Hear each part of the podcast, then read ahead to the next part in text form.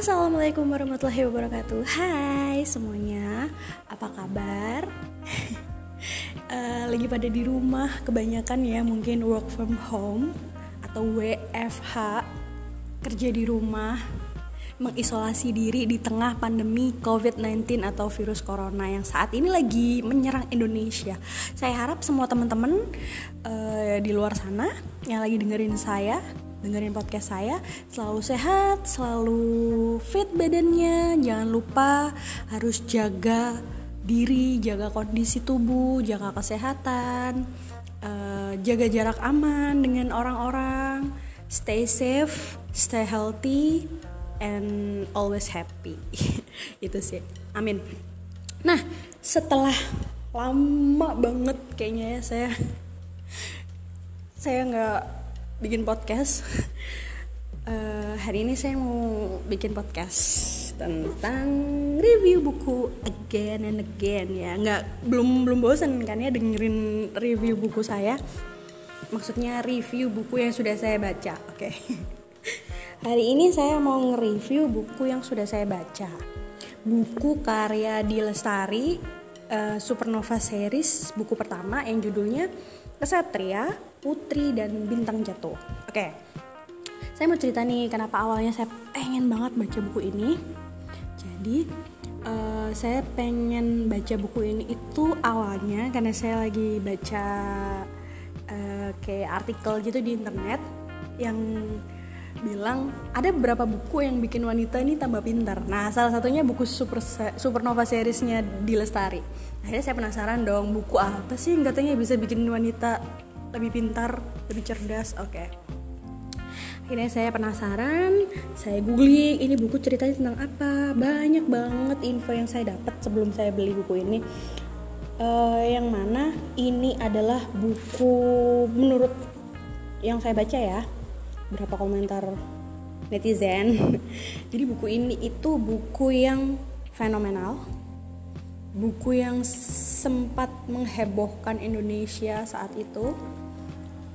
Dan buku bestseller uh, buku bestsellernya di Lestari. Terus buku ini juga benar-benar mengubah katanya mengubah pola pikir atau pandangan dan pengetahuan orang-orang yang sudah membaca. Jadi buku ini uh, kenapa buku ini disebut sebagai buku yang bisa bikin wanita cerdas karena banyak banget pengetahuan baru, pola pikir baru, pandangan-pandangan baru yang diperkenalkan di buku ini. Oke, saya penasaran dong. Akhirnya saya cari ke Gramedia bukunya. Saya pengen baca yang pertama dulu kan ada ada 8 ya, 8 seri. 8 buku. Saya baca yang pertama, Nah, sebelum saya baca yang pertama ini, sebelum saya mulai baca nih, saya baca ada kayak testimoni-testimoni gitu kan di depannya tuh. Nah, ada yang sedikit menarik itu uh, komentar atau testimoni dari Bapak Sujiwo Tejo. Beliau mengatakan bahwa mereka yang karena kebiasaan lama terlalu membedakan fiksi dan non fiksi mungkin kecewa dengan buku ini, tapi tidak bagi yang selalu bergairah menyongsong segala hal yang tumbuh. Nah, dari sini nih, saya jadi mikir, what buku ini nggak fiksi nggak non fiksi. Padahal saya tipe orang yang lebih suka baca atau lebih lebih condong baca uh, buku yang fiksi, buku yang fantasi buku yang imajinasi banget imajinatif banget lah. Nah saya mempersiapkan diri dong pas udah baca testimoni kayak gitu. Waduh ini buku apa ya isinya ya? Dengan berbekal Bismillah. Akhirnya saya mulai baca. Oh ya uh, saya mau review bukunya dulu deh. Covernya ini backgroundnya warna hitam terus gambar depannya ini kayak jaring laba-laba gitu. Terus garis luarnya tuh ada lingkaran. Warnanya ini apa ya? Tosca ya? Tosca. Itu doang sih. Buku ini karyanya tadi di Lestari diterbitkan oleh penerbit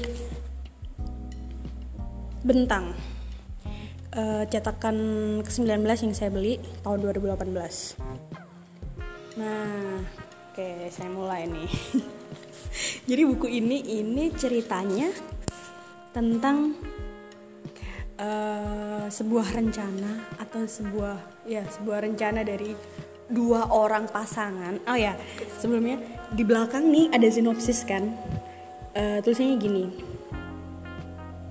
Menunaikan ikrar mereka untuk berkarya bersama, pasangan Dimas dan Ruben mulai menulis roman yang diberi judul Kesatria, Putri dan Bintang Jatuh.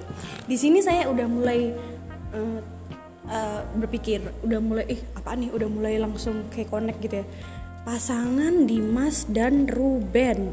Saya mikir ini Ru yang mana yang cewek ya? Saya dari awal udah mikir mikir gitu kan. Terus baca dong. Dibaca bab pertama ah baca baca baca baca dan oh my god mereka gay oke okay. mereka gay ya oke okay.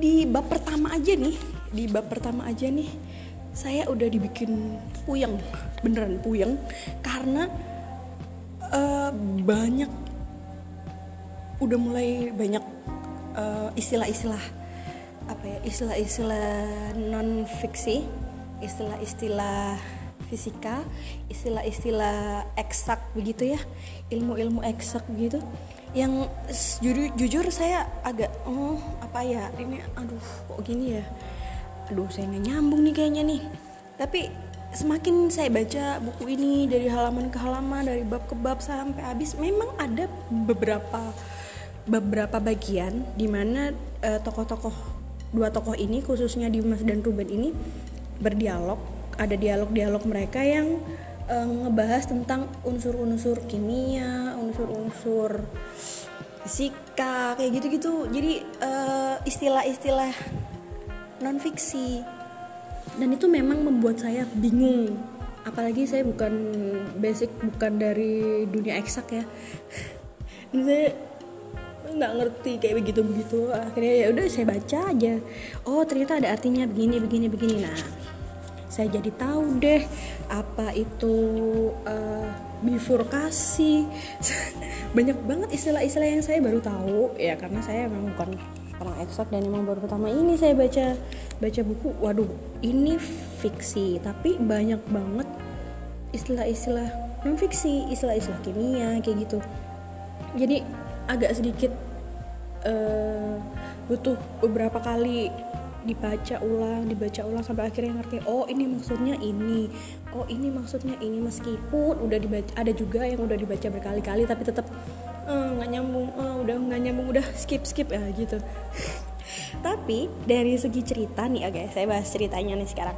Jadi Dimas dan Ruben ini pasangan gay yang dulu kuliah di Amrik terus mereka tuh berjanji mau bikin sebuah cerita atau sebuah karya masterpiece gitu yang isinya uh, sebuah buku sebuah cerita yang di dalamnya itu ada ada unsur atau ada uh, ada sesuatu yang bisa menjelaskan tentang kehidupan sosial dari segi yang bisa dijelaskan oleh uh, bidang sains gitu lah ya.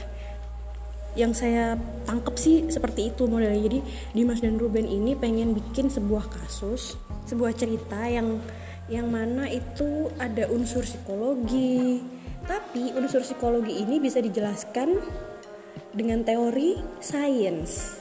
Begitu.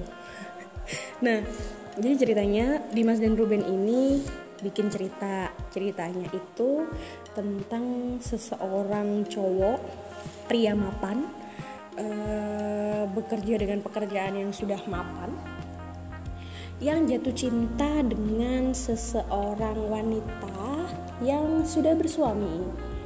Terus mereka ini terlibat cinta rahasia, cinta terlarang yang mana pada akhirnya si cewek ini lebih milih kembali dengan suaminya. Itu semua segala proses perang batin berkecamuk apa segala macam itu bisa dijelaskan dengan sains nah di tengah cerita cinta terlarangnya mereka ini ada sebuah eh sorry sebuah ada seorang sosok wanita yang digambarkan di sini ini adalah sang supernova. Uh, dia bernama Diva, kerjaannya model sekaligus hmm, pelacur eksekutif gitu ya sepertinya. Iya, uh, pelacur dengan uh, kelas menengah ke atas. Si Diva ini orangnya juga uh, digambarkan sebagai sosok yang pola pikirnya berbeda dengan wanita yang lain. Dia bebas, dia tidak terikat dengan siapa pun. Terus dia punya apa? Uh, ambisi atau punya keinginan yang punya hati yang tulus sama orang-orang yang kurang beruntung. Terus si diva ini juga digambarkan punya pemikiran yang out of the box gitu. Nah si cowok tadi namanya uh, Re atau Vere dan si cewek yang sudah bersuami tadi namanya Rana.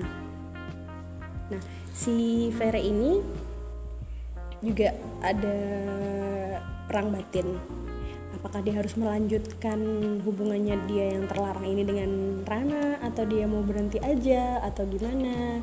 Nah di tengah kemelut perang batin yang dia yang ada di dalam dirinya ya dia akhirnya ketemu sama Diva. Nah yang mana Diva ini ternyata apa ya? Seseorang yang dia cari ternyata seseorang yang pada akhirnya uh, dia cintai. Oke, sebenarnya buku ini tuh menarik sih buat saya. Karena ini pertama kalinya saya baca buku fiksi tapi di dalamnya banyak banget istilah science. Istilah kimia fisika apa segala macam. Nah terus dari segala aspek kehidupan itu ternyata ada teori yang bisa menjelaskan nah itu menarik sih buat saya misalnya kita lagi lagi teringat oleh masa lalu atau teringat oleh sesuatu hal di masa lalu yang bikin kita itu nggak lupa. Nah itu juga ada penjelasannya. Kenapa kok bisa uh, ingatan kita atau kenangan kita di masa lalu itu tetap nempel di kepala kita nggak bakalan hilang. Itu ada penjelasan secara sainsnya. Menarik dan emang bener ini buku yang bisa mengubah uh, pola pikir. Terus uh, kita pasti nambah wawasan. Jujur saya saya sendiri nambah wawasan banget. Oh ternyata uh, bisa dijelasin ya uh, kehidupan yang kayak begini. Gitu. Nah spesialnya dan ini yang bikin saya suka banget sama buku ini ada di endingnya detik-detik mau ending itu bener-bener di luar imajinasi saya. Jadi kan Dimas sama si Ruben yang membuat cerita ini. Membuat cerita tentang Vere, Diva, Rana. Nah tapi ternyata si penulis alias uh, kakak di Lestari ini tuh betapa out of the boxnya imajinasi dia dia tuh bikin seolah-olah dibalik Dimas dan Ruben yang bikin cerita Vere, Diva, dan Rana ini ada sosok yang lain. Yang mana itu bisa memantau Dimas sama Ruben. Jadi kayak ibaratnya kita tuh ngelihat ada konspirasi di dalam sebuah buku. Ada konspirasi lagi ada konspirasi lagi. Kayak gitu modelnya. Jadi what? Jangan-jangan ini yang bikin saya mikir atau berimajinasi wah ini nih ibaratnya kita ibaratnya kita kayak kehidupan di dunia ya sekarang.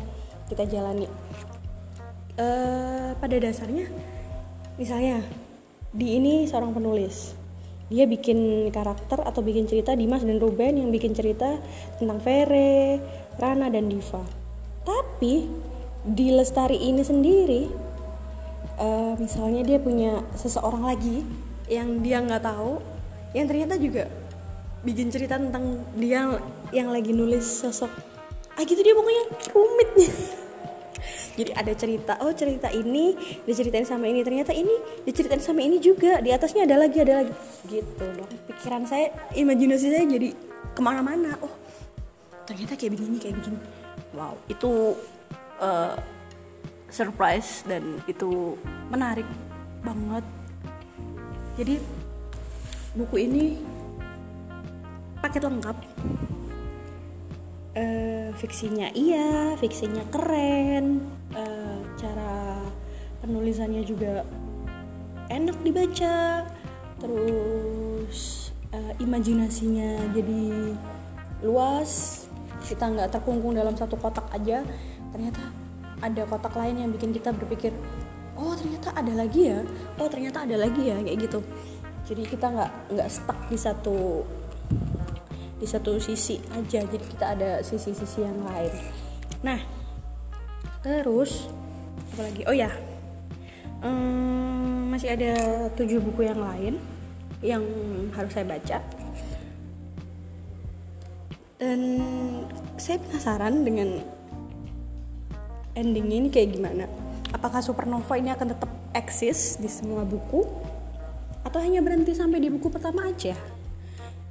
Tuh itu sih uh, sesuatu yang menarik untuk diikuti untuk terus dibaca untuk terus dicari tahu endingnya. Saya rekomen banget buku ini. Buat yang suka banget sesuatu hal yang baru suka banget segala sesuatu yang imajinatif sesuatu yang bikin kalian bisa berpikir atau berkhayal dengan bebas tanpa dikotak-kotakan. Saya rekomendasi buku ini. Buku yang penuh kejutan banget. Uh, suka banget sama cara menulisnya kakak di Lestari oh ya buku ini katanya ada filmnya cuman saya nggak tahu. Saya belum belum nonton. Dan jujur waktu saya googling tentang film Kesatria Putri dan Bintang Jatuh ini ngelihat castnya hmm, agak ada sedikit yang saya setuju ada yang sedikit saya nggak setuju. Karena jujur beruntung saya baca buku ini lebih dulu ketimbang saya cari tahu tentang filmnya. Karena kalau saya cari tahu lebih dulu dan saya ngelihat tokoh-tokohnya pasti uh, imajinasi saya akan terbayang ke satu tokoh itu aja. Padahal di imajinasi saya gambaran tokoh Vere, tokoh Diva, tokoh Rana, Ruben, Dimas itu luas dan tidak sesuai dengan apa yang difilmkan. Jadi imajinasinya punya kita sendiri gitu. Jadi kayak kita punya sisi orisinal dari sebuah buku atau sebuah cerita yang kita khayalkan atau kita gambarkan itu sih. Jujur kalau untuk tokoh diva saya um, 50-50 sih. Antara itu kalau nggak salah yang jadi diva di filmnya Paula Verhoeven.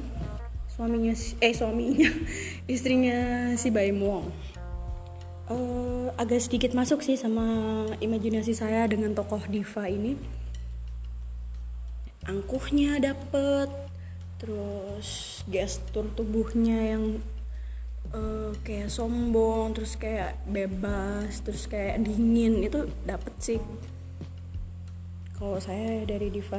Tapi ada dua tokoh yang saya nggak nggak masuk di imajinasi saya sama sekali. Tokoh utama malah tokoh si Vere dan si Rana. Tokoh da tokoh dalam filmnya nih si Vere ini diperankan oleh Junot Junot Ali tapi di bayangan saya di imajinasi saya si Vere ini orangnya badannya keker gede gitu. Terus dia orangnya rapi dewasa garis wajahnya tegas. Terus itu sih garis wajahnya tegas. Sedangkan uh, kalau di film kalau itu diperankan Junot otomatis khayalan saya atau imajinasi saya jadi terganggu. Karena sosok Junot yang saya lihat selama ini itu sosoknya terlalu cute untuk karakter Fere yang saya bayangkan sebelumnya. Jadi saya nggak terlalu nggak terlalu setuju sama Fere diperankan Junot atau Junot memerankan Fere itu kalau dari segi saya agak kurang kurang lah kalau saya. Terus ada juga uh, tokoh Rana tokoh Rana ini diperankan oleh Ralin Syah uh, well uh, kalau dari imajinasi saya sih tokoh Rana ini anggapan saya ya itu dari postur atau physically itu dia kecil mungil gitu. Tapi dia punya ambisi atau uh, semacam garis wajah yang tegas dan dia orang yang uh, mandiri. Kalau versi Ralin yang saya tahu Ver, Ralin ini kan orangnya cantik banget ya. Cantik banget terus dia agak tinggi kan orangnya. Jadi eh, nggak uh, masuk sama imajinasi saya yang yang berimajinasi bahwa Rana ini orangnya mungil. Tapi dia punya tekad atau punya ambisi yang kuat itu sih. Saya nggak setuju. Terus ada tokoh Aswin. Arwin apa Aswin ya? E, suaminya si Rana. Itu diperankan oleh Fedi Nuril. Oke lah kalau ini kan nggak begitu kuat ya peran di cerita. Cuman saya emang setuju karena kan e, karakter Fedi sendiri tuh sesekali terlihat orang yang sabar ikhlas gitu kan. Jadi kayaknya cocok-cocok aja sama sosok sama sosok atau peran dari Aswin si suaminya Rana. Nah terus untuk Dimas dan Rubet itu kalau nggak salah yang meranin Hemish Daud sama siapa ya satunya ya? Kalau ini sih saya hmm, 50-50 sih karena saya nggak punya gambaran kuat gambaran khusus tentang Dimas dan Ruben kecuali yang saya tangkep dari penggambaran yang dituliskan Kakadi di bukunya ini Dimas ini lebih uh, lemah daripada Ruben. Ruben ini orangnya lebih tough tipe-tipe cowok yang maco gitu lakinya. Kalau yang si Dimas ini kan ceweknya. Jadi agak-agak ya lambai ayu cantik gemulai gitulah. Cuman saya nggak nggak terlalu ini sih nggak terlalu bisa ngebayangin sosok Hamis Daud dan satunya saya lupa siapa ya. Itu deh pokoknya. Jadi 50-50 ya yang meranin versi filmnya dengan versi imajinasi saya. Tapi entah itu buku atau film saya lebih prefer baca bukunya. Halamannya ini ada berapa halaman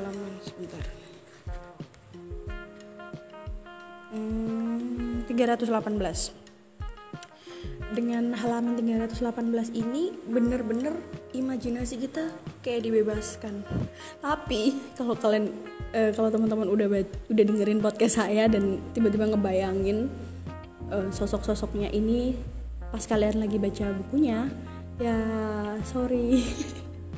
Mungkin khayalan kalian atau imajinasi kalian uh, sedikit terhambat atau agak rusak kali ya dengan bocoran saya tentang filmnya ini tadi. Review saya tentang filmnya tadi. Nah oke. Okay, buku ini harganya 74.000 kalau di ini ya di bukunya harganya tuh 74.000 cuman saya lupa harganya berapa. Saya beli bukunya di Gramet. Mungkin nggak beda jauh kayaknya sama.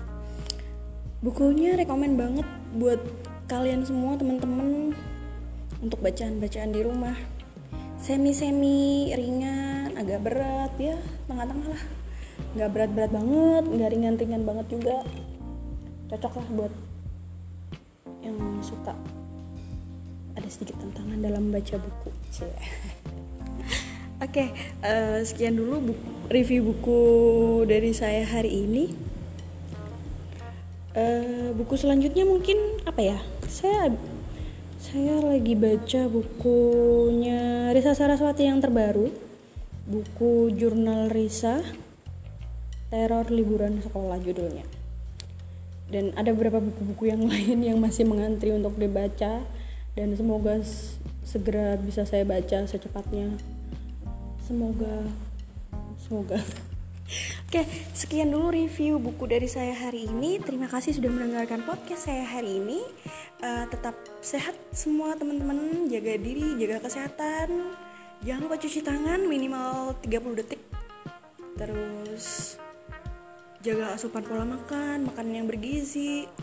terus jaga jarak aman minimal satu meter dengan orang lain terus pahami dan uh, lakukan etika dalam bersin dan batuk selalu pakai masker ketika ada di kumpulan orang-orang selalu cuci tangan setiap habis ngapa-ngapain terus apa lagi? Banyak banget uh, rules yang harus teman-teman taati supaya uh, pandemi virus corona ini bisa segera teratasi dan bisa segera dilewati dengan sukses dengan baik.